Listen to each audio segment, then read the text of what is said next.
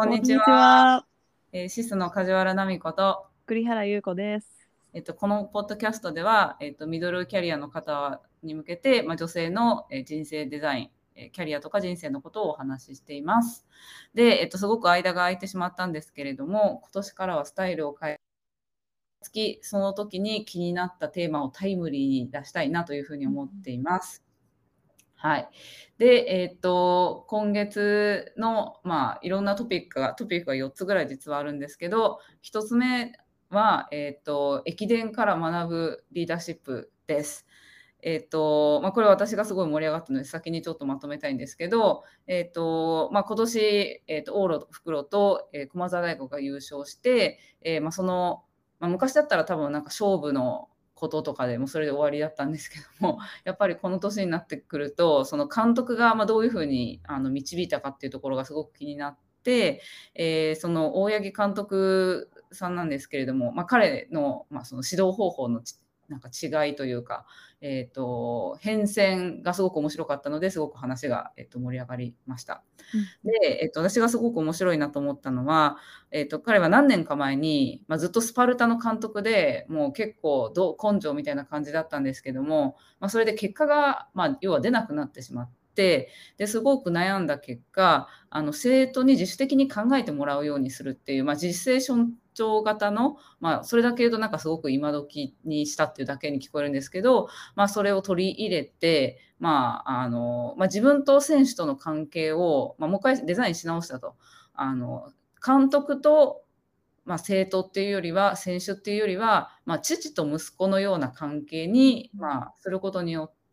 えーまあ、生徒さんもまあ今すごく信頼されてるようで逆に今の方が、まあ、監督が言ったことを信じた方が自分は上手くなれると思うっていうようななんか生徒の生徒のインタビューもあったぐらい、まあ、生徒と生徒との関係性が変わって、まあ、今回その、まあ、大きな大会3つも優勝したという結果につながったっていうのがすごく面白いなと思いました。うんうん、ありがとうございます。なんか本当にあのーめちゃくちゃスパルタで有名だったみたいですよね、親木監督って。うんなんかそれをあのやっぱりもう今の時代と、まあ、今の持ってる若い人たちに対する態度ということで自分が変わらなきゃいけないってものすごい危機感を感じて変えたっていう風に記事で読んだんですけど、うんなんかやっぱりあのーすごく変えることって多分大変だと思うんですよね。しかも自分がもともとすごいスパルタでやってきてこう君臨して自分のやり方を絶対通すっていうスタイルであったことあったとなるとよりこう変えていくっていうかこう柔軟になっていくってすごくこう勇気がいることだと思うんですけれどもやっぱりそこを本当に勝つためにっていうこう目的をしっかり見据えて、うん。の自分を変えていったっていうのはやっぱりすごいことだなと思うし勇気がいっただろうなって思います。でもなんかこのリーダーシップってすごくあのビジネスとかにも通じるというかあのちゃんと部下とかこうチームとかその相手を見てこうチームに何が必要かとかコミュニケーションをとって自分がどう対応していかなきゃいけないかとかそういうところをあの真摯に見てあのまあ、変えるべきところは変えていくっていうのはすごく重要なことなんだなと思いました。ねまずあの年で変わったっていうのもすごい、いや本当そうですよね。うん、なんか自分のスタイルを変えるって本当に難しうんいと思うので、まあ、それがまずすごいなっていうのが一つとあとはなんかそのやっぱり自主性って言ってもなんかやっぱりとはいえ若い人たちでサポートが必要だから、まあ、監督がいるわけなので、なんかそこの塩梅がすごい難しいというかあのうん。逆に青学のこの自主性をすごいこうしてた青学の監督は今回、まあ、反省点として逆に生徒の自主性に頼りすぎてしまって、まあ、彼らが自分たちでプレッシャーを感じすぎてしまったのかなみたいなことを言ってて、うん。まあ、それもすごく印象的だったなと思いました。いや本当そうですよね。なんか自主性なんかどっちかというと私個人的な話で言うと私も自主性をこううん尊重したいなって思うタイプなんですけど、うんでも自主性をこう尊重まあ、自主性を尊重するっていう言い方がいいのかわからないけどこう放任とは違うんですよね多分。そう。うそう。そうそれそれ、うだから自主性を高めるこう環境づくりとかチームビルディングっていうことをちゃんとリーダーがしなきゃいけない。っうん。ていうのはすごく感じますね。だからこうしかもそれがね今の若い世代の子は自主性を尊重した方がいいだろうって勝手にそこも確一的になっても多分いけないし、うん。一人一人やっぱコミュニケーションというかこうい人対人だからそれぞれが何求めてるかっていうのも多分違うと思うし、うん。なんかそこを本当に柔軟にというかなんかこう大八木監督も多分あのコミュニケーションっていうのをすごく重視するようになったって言ってたと思うんですけど、あの何を求めてるかっていうのを相手が何を求めてるかっていうのをあの見るようになったで昔は押し付けだったっていうふうにあのおっしゃっていて、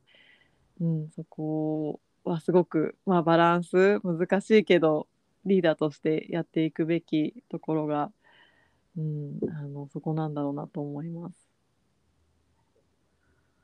なんかの私もこれを見てすごいインスパイアされて今年は自立型のチームを作ろうと思って、いやーいいですね。はい、なんかぜひちょっとこの方たちのあの、まあ、原監督もすごいきずっと気になってて本とかも読んだことがないので、うんうんうん。あの原監督と大八木監督大八木監督は本があるのかな？ちょっとわからないけど、うん。どういうふうにその選手の実践をを実践自体も多分育てないといけないと思うので、まあ、実践を引き出したりとかそれをナビゲートしてるのかっていうのがすごく気になっていて、まあ、基本的にあの私はそのアメリカにも日本にもチームがあるんですけどアメリカって文化自体がすごくやっぱりその個人主義の国なので、まあ、もう昔からこっちの国の人たちは自分で考えて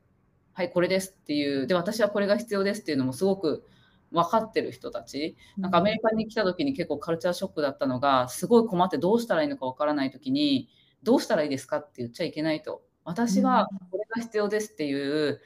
なんか何が必要かっていうことを相手に言わないと助けてもらえないっていうもうそういうカルチャーになっていて、うん、そのそこまでやっぱりもう自分で自分自身をマネージするようなことが、まあ、求められてる。でそのチームはやっぱりすごくそういう関係性なので、まあ、部下の人も例えばとりあえずやってみてあ自分はこれができなかったこれが必要ですとかやっぱり見てて、まあ、彼女たちが自分でいろいろマネージしたらここまでいけると。そしたらじゃあ次のステップってここじゃないですかとかあのもしくはこれがもっとあったらこういうふうにあなたはできるんじゃないですかあなたこういうふうになりたいですよねっていう次のステップの提案もすごいしやすいし、うん、あのそれもすぐ合うか合わないかとかも結構はっきり判断してくれるのでめちゃめちゃそのスピードが実は速い成長のスピードが速いんですよね。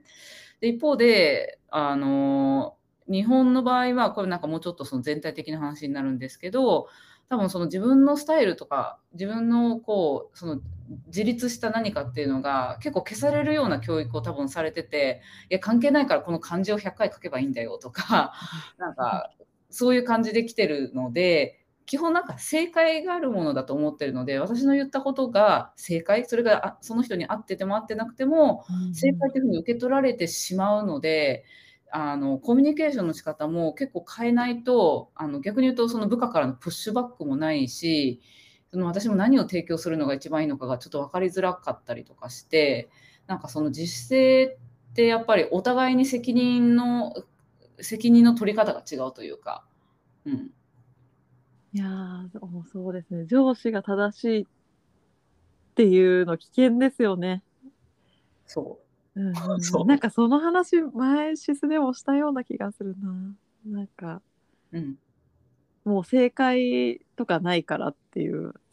正解そうそうそう。っていう話、ううんん、だから、うん、上が正しいとかもないし、そう役割なんだよね。うん、そうそう役割。そう。そうなの。役マ割の違する人うん、と、うん、実行する人とか、うん、うんうんうん、だからそれ上が偉いとかもないし、そうそうそうそう。う、んうんうん、そそこですよね。これうん特にこれからの時代は。今まではね昔は昔はっていうかあのなんかこうせある意味丸×みたいなこう結構単純ないい悪いとか、正しいとかっていうのがはっきりしてたと思うから、これをやっていればいいとか、あのうん。ビジネスのでも。うん。だけどこう今とかこれからはもっとこれやってればいいっての絶対ないですもんね。ない。うん、しかもうん。経験が多い、まあ、うん経験が多いからよく知ってるっていうことだけでもないですし、うん。うん。もちろん経験によってこう提供できる価値っていうのはあると思いますけどそれだけじゃ生き生きていけないというか生き残っていけないと思うから、うん。うん、あの部下からちゃんと学ばなきゃいけないとかうん。そういうのを今後にめちゃくちゃ重要ですよね。うん。やっぱりなんかあのアライアンスの本あるじゃないですか。なんかあまあ今多分時代はもうあの次に行こうとしてるのかなっていう感じがすごくあって、まあ、やっぱりこれだけ大量にテックも解雇されてあのみんな会社と自分の関係性みたいなのをすごく考えてると思うんですよ。うんなんかもうアライアンスっていうところまでいけないんじゃないかみたいな。うんその仕事上司上司、まあ、より会社の、まあ、経営に近い人と、まあ、自分多分どのレベルでもなんかその関係性の結び方っていうのが本当にすごく変わってきているのかなっていう、うん、多分その会社の大きな成功に対して喜びを感じられるっていうスキームもやっぱすごい旧来的じゃないですか。なんて言ったらいいんですかね。うん、なんかその辺も結構マネジメントのこう手腕の見せどころというかもう一生会社にいない前提でなおかつ、まあ、これだけ要は特にアメリカの場合はいつレイオフされるのかわからない。うん。たいな状況の中でどうやって関係性を結んでその人が「わあこの会社楽しいね」わもしくはパフォーマンス上げたいねって思ってもらえるかっていうのはうんすごくあの私の中でも課題だしうんなんかこれからの時代のなんかアライアンスの次の本が早く出てほしいなっていや本当そうですよね。組織と組織と個人ですよね。うん。うん、いかにこの組織が個人のこう、まあ、成し遂げたいこととかうん。こう個人の能力とかをうまく開花させる方向でこうインセンティブ付けできるかかみたいな。うん。ですよね。うん。なんかまあ組織、まあ、大きなこう目的でなんかこう社会には組織として達成していかなきゃいけないことももちろんあるとは思うんですけどそれがこう個人のインセンティブと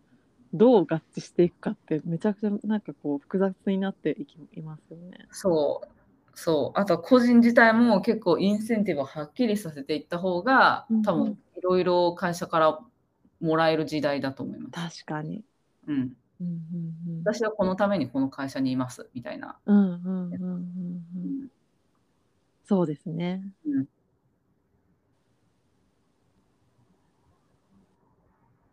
うん、いやめちゃくちゃ深い。次いきます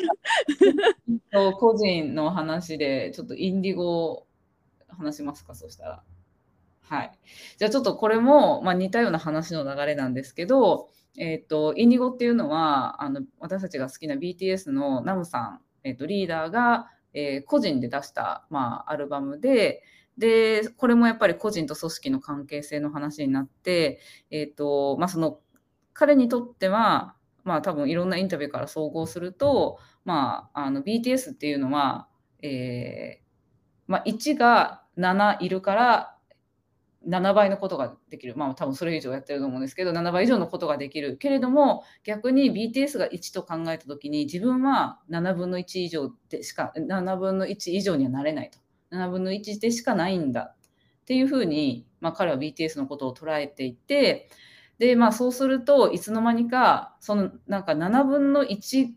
が何なのかっていうことすら多分やっぱ個人がぼやけてしまって分からなくなってしまっていたと。なのでやっぱり一回思い切りその個人の色っていうのを、まあ、突き詰めて、えー音楽を出してみたかったですっていうことで出したのがこの「インディゴ」っていうアルバムなんですけどはなんかすごいなんか私たちがよく話してる、まあ、そういう例えば日本だと副副業だったりとかまあサイドのパッションプロジェクトだったりとか、まあ、そんな話にも結構つながってくるのかなと思って、まあ、それが私的にはすごく面白かったです。うんうん、面白いですよね本当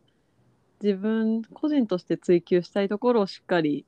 個人プロジェクトとしてもやっていくしでも組織でしかできないことっていうのももちろんあるからそこそこもこう合わせてどっちも多分めちゃくちゃ本気でやっているんだと思うんですけどなんか今後のね普通の人たちもというか 私たちとかもなんかそういう時代になっていくんだろうなと思いますよね。ね、なんかやっぱそのできる規模が違うっていうのもそうだと思うし、うん、うん、なんか BTS も大事だし自分のやりたいこともやりたいしってなった時に、まあ、それが2つちゃんと取れるっていうのもすごくいいなと思ったし、うん、なんかその個人のプロジェクトはなんかどっちかというとこう魂メンテナンスっていうかやっぱり組織ばっかりにいると、まあ、さっきのこの自立の話じゃないですけどやっぱりだんだんチームのゴールがやっぱすごい大事だからだんだん自分っていうのが何だか分かんなくなるっていうのもそうだと思うし。うんうん、でもそれが別に大事じゃないわけじゃないんですよね。だからそこにいながらも個人のことをやるみたいな決断を、まあ、あの会社がこうねそのそれぞれの人に対していいねってなったのもすごいと思うし、うん、えまあ、それをなんか一生懸命多分伝えようとしてくれてて個人活動するからチームがないっていうわけじゃないんだっていうことを何回もこう伝えようとしてたっていうのも基本的には。そうだねって。でも分かるよなんかって。確かにね、組織としてのね、こう、うん、まあ、ちょっと、うん、葛藤とかもあるんだろうけど、うん、そこをめちゃくちゃ丁寧に言ってますよね。めちゃめちゃ丁寧に言ってると思う。うん、うん、結局、全然違う個人の人が集まってるんだっていうことは、まあ、会社でもそうだしでもそれってすごい多分会社にいるとそれも忘れちゃうと思うんだよね。なんかみんな同じ船に乗ってるから、うんうん、本当はそれぞれの人が全然違う人生の何て言うんですかこうパスが本当無限にある中でたまたま一瞬そこにいるだけなんだと。でそれを多分キープするためには多分いろんな方法を試していかないとほっといたら多分なんか道ってなんかやっぱり分かれちゃう気がするんですよ。うん、うん、なんかそういうことをいろいろ考えてるのかなっていう気がします。確かに。うん。うん、でそうやってこう個人プロジェクトというか自分をこう出し切ってやってまた成長してこう組織に戻ってくるみたいなそういう部分もあるだろうし、それでさらに組織がパワーアップするみたいななんかもう組織だけでずっとこうねあのそこのまあ、てか BTS で歯車とか言うと本当におこがまなんかもう全然違うんですけど組織っていう観点で言うと組織の歯車みたいな感じでこうやっているよりも多分こう、ね、自分を発揮して自分の限界とか自分の才能とかそういうところを勝負してみてこう高めて自分を高めていって組織がまた高まっていくってのってめっちゃあると思うので、うん、うん、組織にとってもすごくメリットもあるんだろうなって思いますね。あともう一個はなんか人生の季節の話で、うんうん、なんかラムさんはすごい早熟もう本当いろいろ考えてるからめっちゃ早熟な人だと思うんですけど、まあ、やっぱりこのメッセージをその自分で言うよりはもっとその円熟人生の円熟味が増した人が言う方が効果的だろうって思った曲とかは、まあ、そういう人をアサインしてコラボレーションしてるっていうのがすごく面白いなと思ってでそのなんかアルバムを作る過程のなんかビデオとかも出てたんですあ過程を話したビデオが出てるんですけどそこでもそのなんだろうえっとなんかそこですごい面白かったのがその逆に言うと大体彼がコラボレーションしたのってアラフォーの人が多かったんですよね。それも結構印象的で、まあ、例えば20代とか30代より手前のところですごいキャリアの hype があった人たちが、まあ、40代になって、まあ、その落ち着いたキャリアをこう歩んでてそこをキャプチャーしたりとか、まあ、もしくはなんかあのなんだろうえっ、ー、とプロデューサーの人で、まあ、ちょっともう仕事に行き詰まってプロデューサー辞めようかなって思ってた人が、まあ、ナムさんっていうその若いタレントと仕事をしてまあ、今回すごい自分の殻を破れて、まあ、もう一回あのプロデューサー頑張ってみようかなと思いましたとかなんかその40代のそのコラボした相手の人たちがナムさんのその20代の思いっていうのを結構汲み取ってあげて表現してあげてる、それは今の私たちにできることですよっていうことでその彼らのその円熟したスキルを使ってその若い人の気持ちとかっていうのを表現一緒にしてるっていうのがなんかすごい面白いなって思いました。うんうんうん。うん、なんかこのそこがあのナムさんの結構キーワードの一つでタイムレスっていうのがあると思うんですけど、うん、なんかそれを結構なんか追求してる形というかそれなんかやっぱりこううん。20代の人のこう思いなんだけれども、うん、こう伝え方は例えば、ままあ、メディアというか伝え方としては40代の手法が使われていてでそれが20代の人に響く部分もめちゃくちゃあるし、うん、40代のとかアラフォーの私たちにこう伝わってくるものもあるしなんかそのタイムレスさっていうのがそのコラボレーションによって作られているんじゃないかなっていうのはすごく思いますね。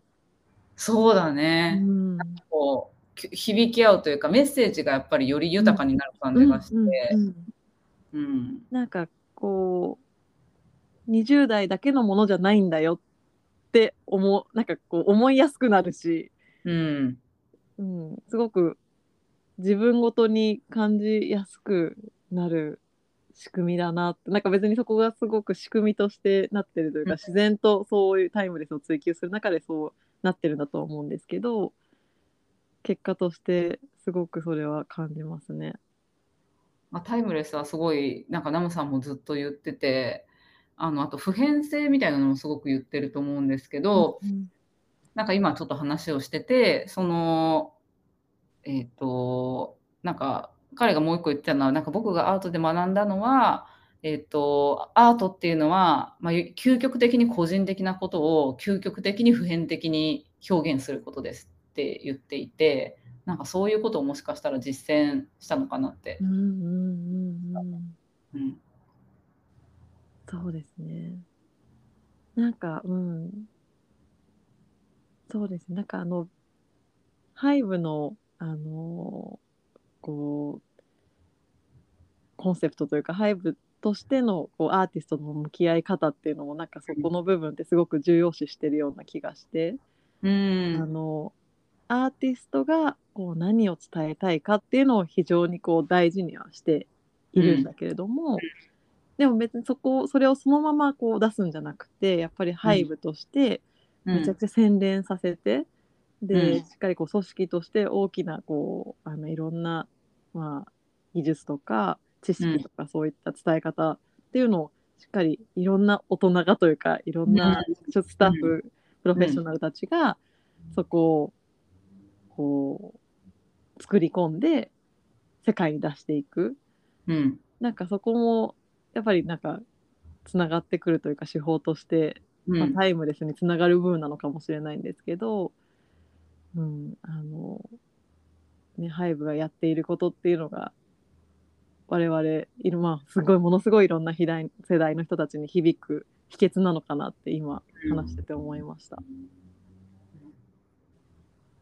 なんかやっぱり人生で通るなんか道のりっていうのはなんかあるんでしょうね。なんかまあそのハイブがよく引用しているなんかそういう例えば哲学書だったりとか本とかっていうのは結構やっぱ人生の本が多くて、でなんかそこに流れてる根底的な人間の道のりっていうのはなんか割と実は普遍性があるようなやっぱり気がするんですよ。でそれを多分なんかこうそれぞれの個人が多分個人のジャーニーによって解釈を変えてなんかそこに存在してるっていう感じがすごくして。うん、なんかそれがもしかしたらなんかアートの本質に近いところなのかなと思ったりしました。うん、うんナムさん。ね。いや学ぶ学びが多いですよね。うん。なんかもう一つなんかそのこれにまた似た話なんですけどそのハイブのハイブはなんかあのコミュニティアップデートっていうなんかハイブっていうのはこういうふうにお仕事してますよみたいなのを、まあ、ファンの人たちに、まあ、あの流すなんかそういう YouTube コンテンツがあるんですけど、この間流してたその5コンテンツ、コミュニティアップデートのコンテンツがストーリーテリングだったんですよね。で、それがすごく面白くて、あのやっぱりなんか K-POP っていうのはなんか産業じゃないですか。なんか完全にアート、まあアートの世界も完全にアートかって言われると何とも言えないんですけど、まあ、とにかく K-POP っていうのはすごい産業ですと。で、そうなった時に、やっぱりコマーシャルとしてサクセスするっていうのは、すごく大事な、事務所として大事なことで、で、それと、なんか今話している、要はその個人との関係性、アーティスト個人との関係性をどうするかっていうところが新しいっていうのが多分ハイブの面白いところなんですけど、まあ、今までは、あの、えー、まあ、いろんなその伝統的なあのエージェンシーの人たちは、アーティストの人を商品と思っていて、要は作ったコンセプトをその人たちに上げて、当てはめて、で、それでパフォーマンスしてもらってましたっていうのが、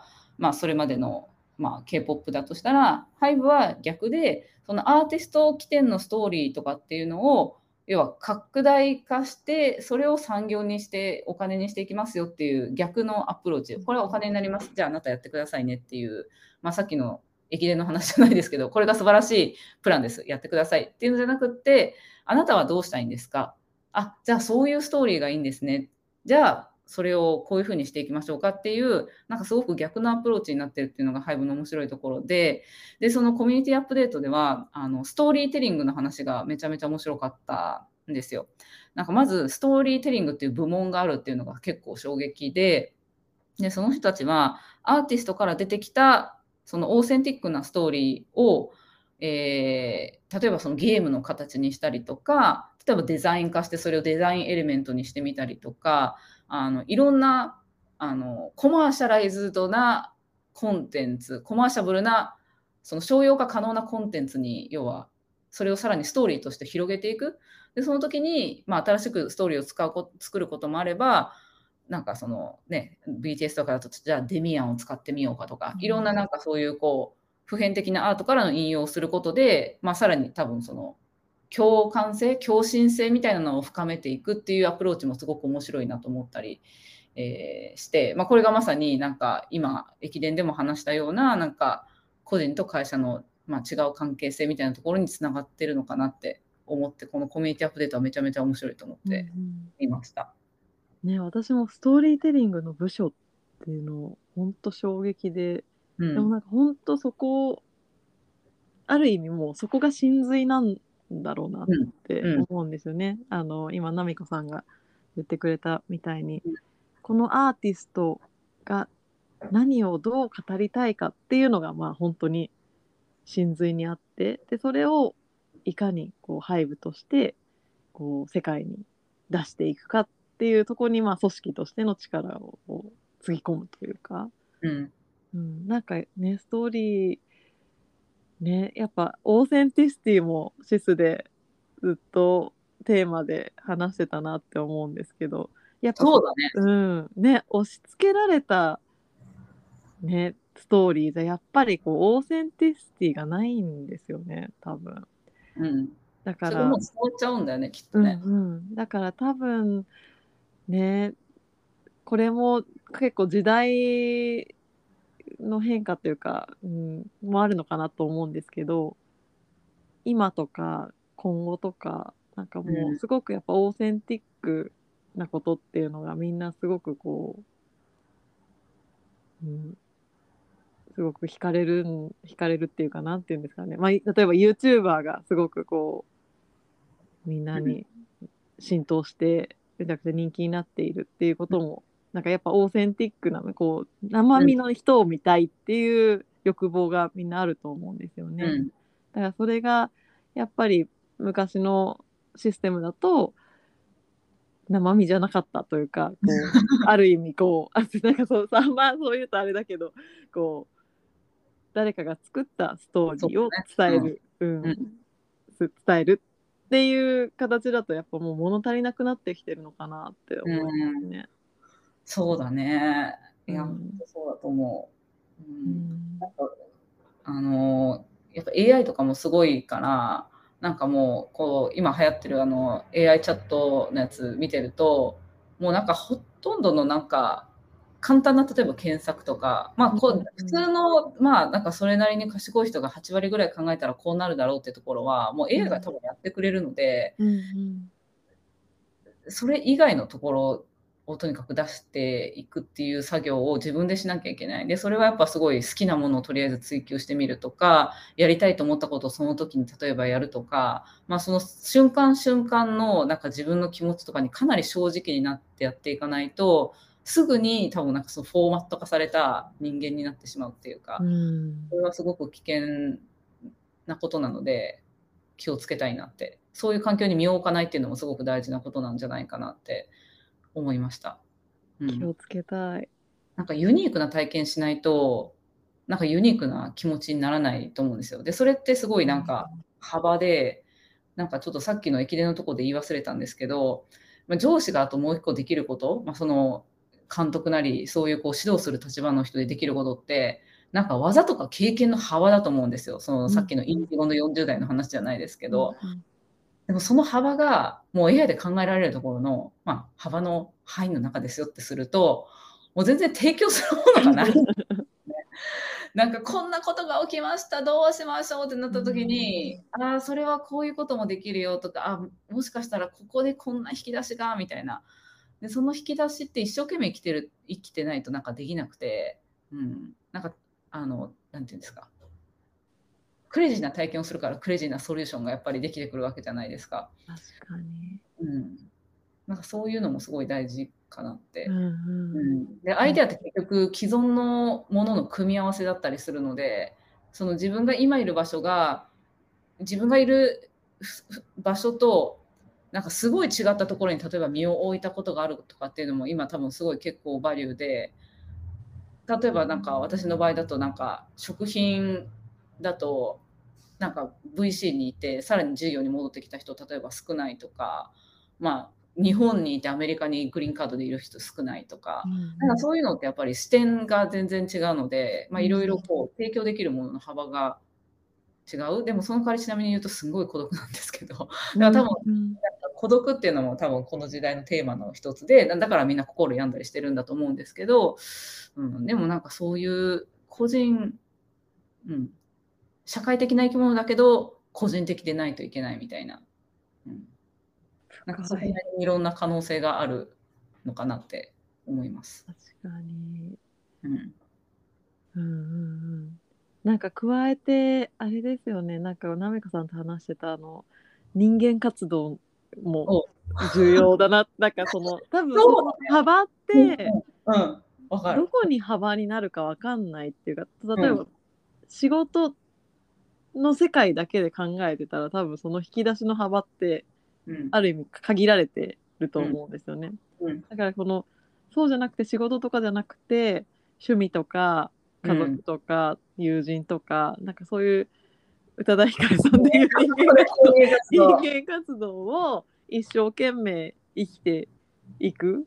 うん。っていうところもめちゃくちゃやっぱ価値があるんじゃないかなって。なんかそういうところ全く仕事とは違う引き出しも含めて、うん。いろんな引き出しがあってのこう掛け算でうん。こう人間味も増していくし、それがさらにまあ帰ってきて仕事にもこうプラスになって、うんいい影響があるんじゃないかなって思いますよね。そうだね。うんなんかここ、そこだよね。うん、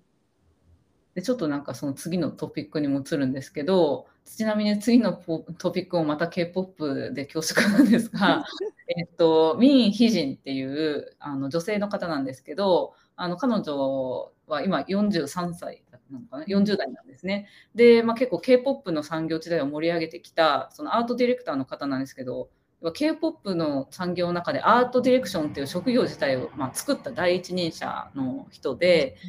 えっ、と、まあ、彼女の仕事の仕方はちなみに言うとめっちゃ昭和っていう感じなんですよね。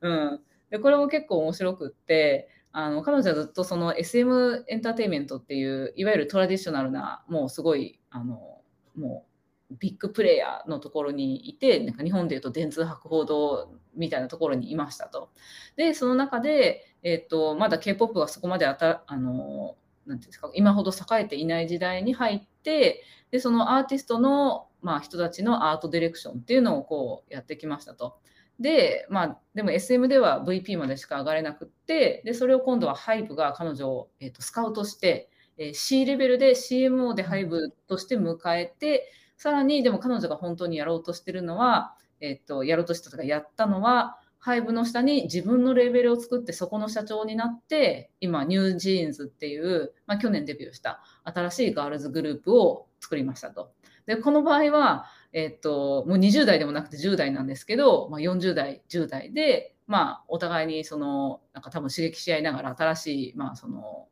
彼女での観点で言うと多分作品を作ろうとしてるのかなっていうところで、まあ、その、なんだろうな。まあ、彼女の場合はなんかすごい昭和的にめっちゃ働きましたみたいな。それは結構真実だよね。ね孤独孤独ですはいみたいななんかそういうそうそうそうそうですよね。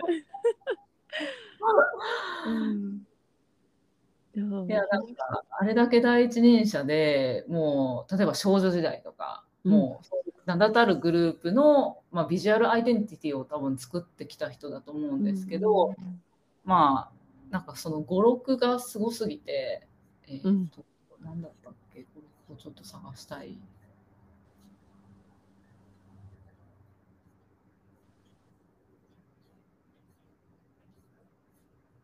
ク、あ、あった。えっ、ー、と、アートディレクターはアートの概念を超えた段階までの仕事に関与して、アルバムが発売されるまでの全てをするというけれど、コミュニケーターの役割もしながらデザインもうまく広報とマーケティングまでする方法を知っておくべきです。この仕事に幻想を持っているなら絶対そうではありません。友達と遊んで作業に時間をかけていなかったら今の仕事をしている自分はなかったでしょう。仕事に忠実で孤独でも我慢して耐えることができる人間が良いアートディレクターになることができるのです。ヒュー。ヒュー。みたいな。今これをはっきり言える人多分結構少ないと。本当そうですね、うん。でもやっぱ仕事ってそういう部分ありますよね。うん。本当もうあのねすごい一見めもう華やかじゃないですか、うん、さん。あの、うん、ねこうハイブにこんなもうめちゃくちゃ注目されて、うん、レベルで入って、うん、で作ってるものもすごくなんか、うん、なんかなんて言うんですかね。なんかちょっとガーリーさがあって、うん、なんかすごいキラキラしてね、こうダークなのもあるけどキラキラしててみたいな、うん、なんかすごい素敵なんですよね。で本当憧れちゃうっていう感じなんですけど このこのキラキラしたこの仕事の裏にはやっぱこの厳しさがあんだなって、うん、記事読んでて思いますね。でもやっぱそれそれにちょっと安心するっていう部分もあったり。うん、まあぼーっと考えてやらないってことだよね。なんかこの、うん多分一つ一つに対してかなり深く考えてるタイプの人で、うん、なんか、えっと、もう一個なんか記事からなんですけど過ぎた時間を振り返ってみるとどのように送ってきたのかはるか遠くに感じられる時があります。狂ったように働いている時もあって1年が1ヶ月のように過ぎ去りました。仕事をしながら何よりも根気が重要であることを学びました。すべてが私のあ全ての人が私のようなペースではないので時を待つことを知るべき心理を改めて悟りました。遅いよみたいな感じだけど 多分あの主観的なあの発言で言うとこれあのかなり丸めてると思うんだけど、えっと、各プロジェクトごとに念を押して自分自身に問いかけます。与えられた時間内にベストを尽くしたのか。すごいね。しびれる。しびれるしびれる。やっぱり作業を多分してないと思うんですよね。さっきの人間活動の話じゃないですけど、多分すごい考える時間をめっちゃ取ってるんだと思うんですよ。探索したりとか。うんうんうん、だから経験の多分豊かさとか表現の幅に多分すごい幅があって、っていうことなんじゃないかなと。それが多分会社の種類によると思うんですけど、会社がつまんなかったら、会社の環境多分インプットがすごい少ないんですよ。だから外にインプットを求めなきゃいけないし、だからそれこそ多分自分の環境を自分でちゃんとジャッジメントして、なんかもうちょっとその会社の外の活動をこう増やした方がいいのかとか、まあ、もしくはその会社がすごく面白い場所だったら多分そこで多分いろいろ成長できるからここでやりますよとかなんかそういうこうなんだろう副業したらいいんですか、まあ、それも多分人によって多分違うっていうのが多分答えでそういう環境ジャッジメントも大事なのかなって思います。うんうんうん面白いね。なんかね、このさっきの、あのナムさんのタイムレスの話にも通じるところもあるんですよね、このミンヒジさんの仕事。そうだね。あの、ね、うん、Y2K とかね。そうそうそう。もうな Y2K 今流行ってますけど、ね、今若い人たちに流行ってこう流行ってる Y2K 同じ Y2K なんですけど、うん、きっと感じてることはね私たちと違う見てるものは違うけど、うん、でもどっちもなんていうんですか若い世代も好きだし私たちもこう感動する部分がありますよね。うん、だからそこってある意味なんかタイムレスというか、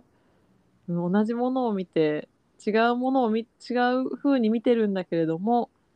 同じように感動を覚えてるってなんかすごくタイムレスを感じますね。うん。うん。なんかそういうなんか作り方もできるのかなっていうのはすごく思ってまあなんかそれが自分の今のなんか生活にどういうふうに当てはまるのかちょっと分かんないまあだからちょっとコーチングに今興味があるんですけどやっぱ自分だけで作るよりはやっぱそういう世代を超えた人と一緒に何かを一緒にした方が多分新しいものができるのかな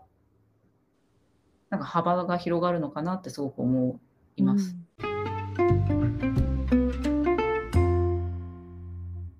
えっと、なんか今回は結構だから40代と20代若い人の話とか、うん、まあ、個人となんか組織の話とか、まあ、なんかそういう話が多かったのかなと思います。はい。またなんか私たちも人間活動をしていろいろあって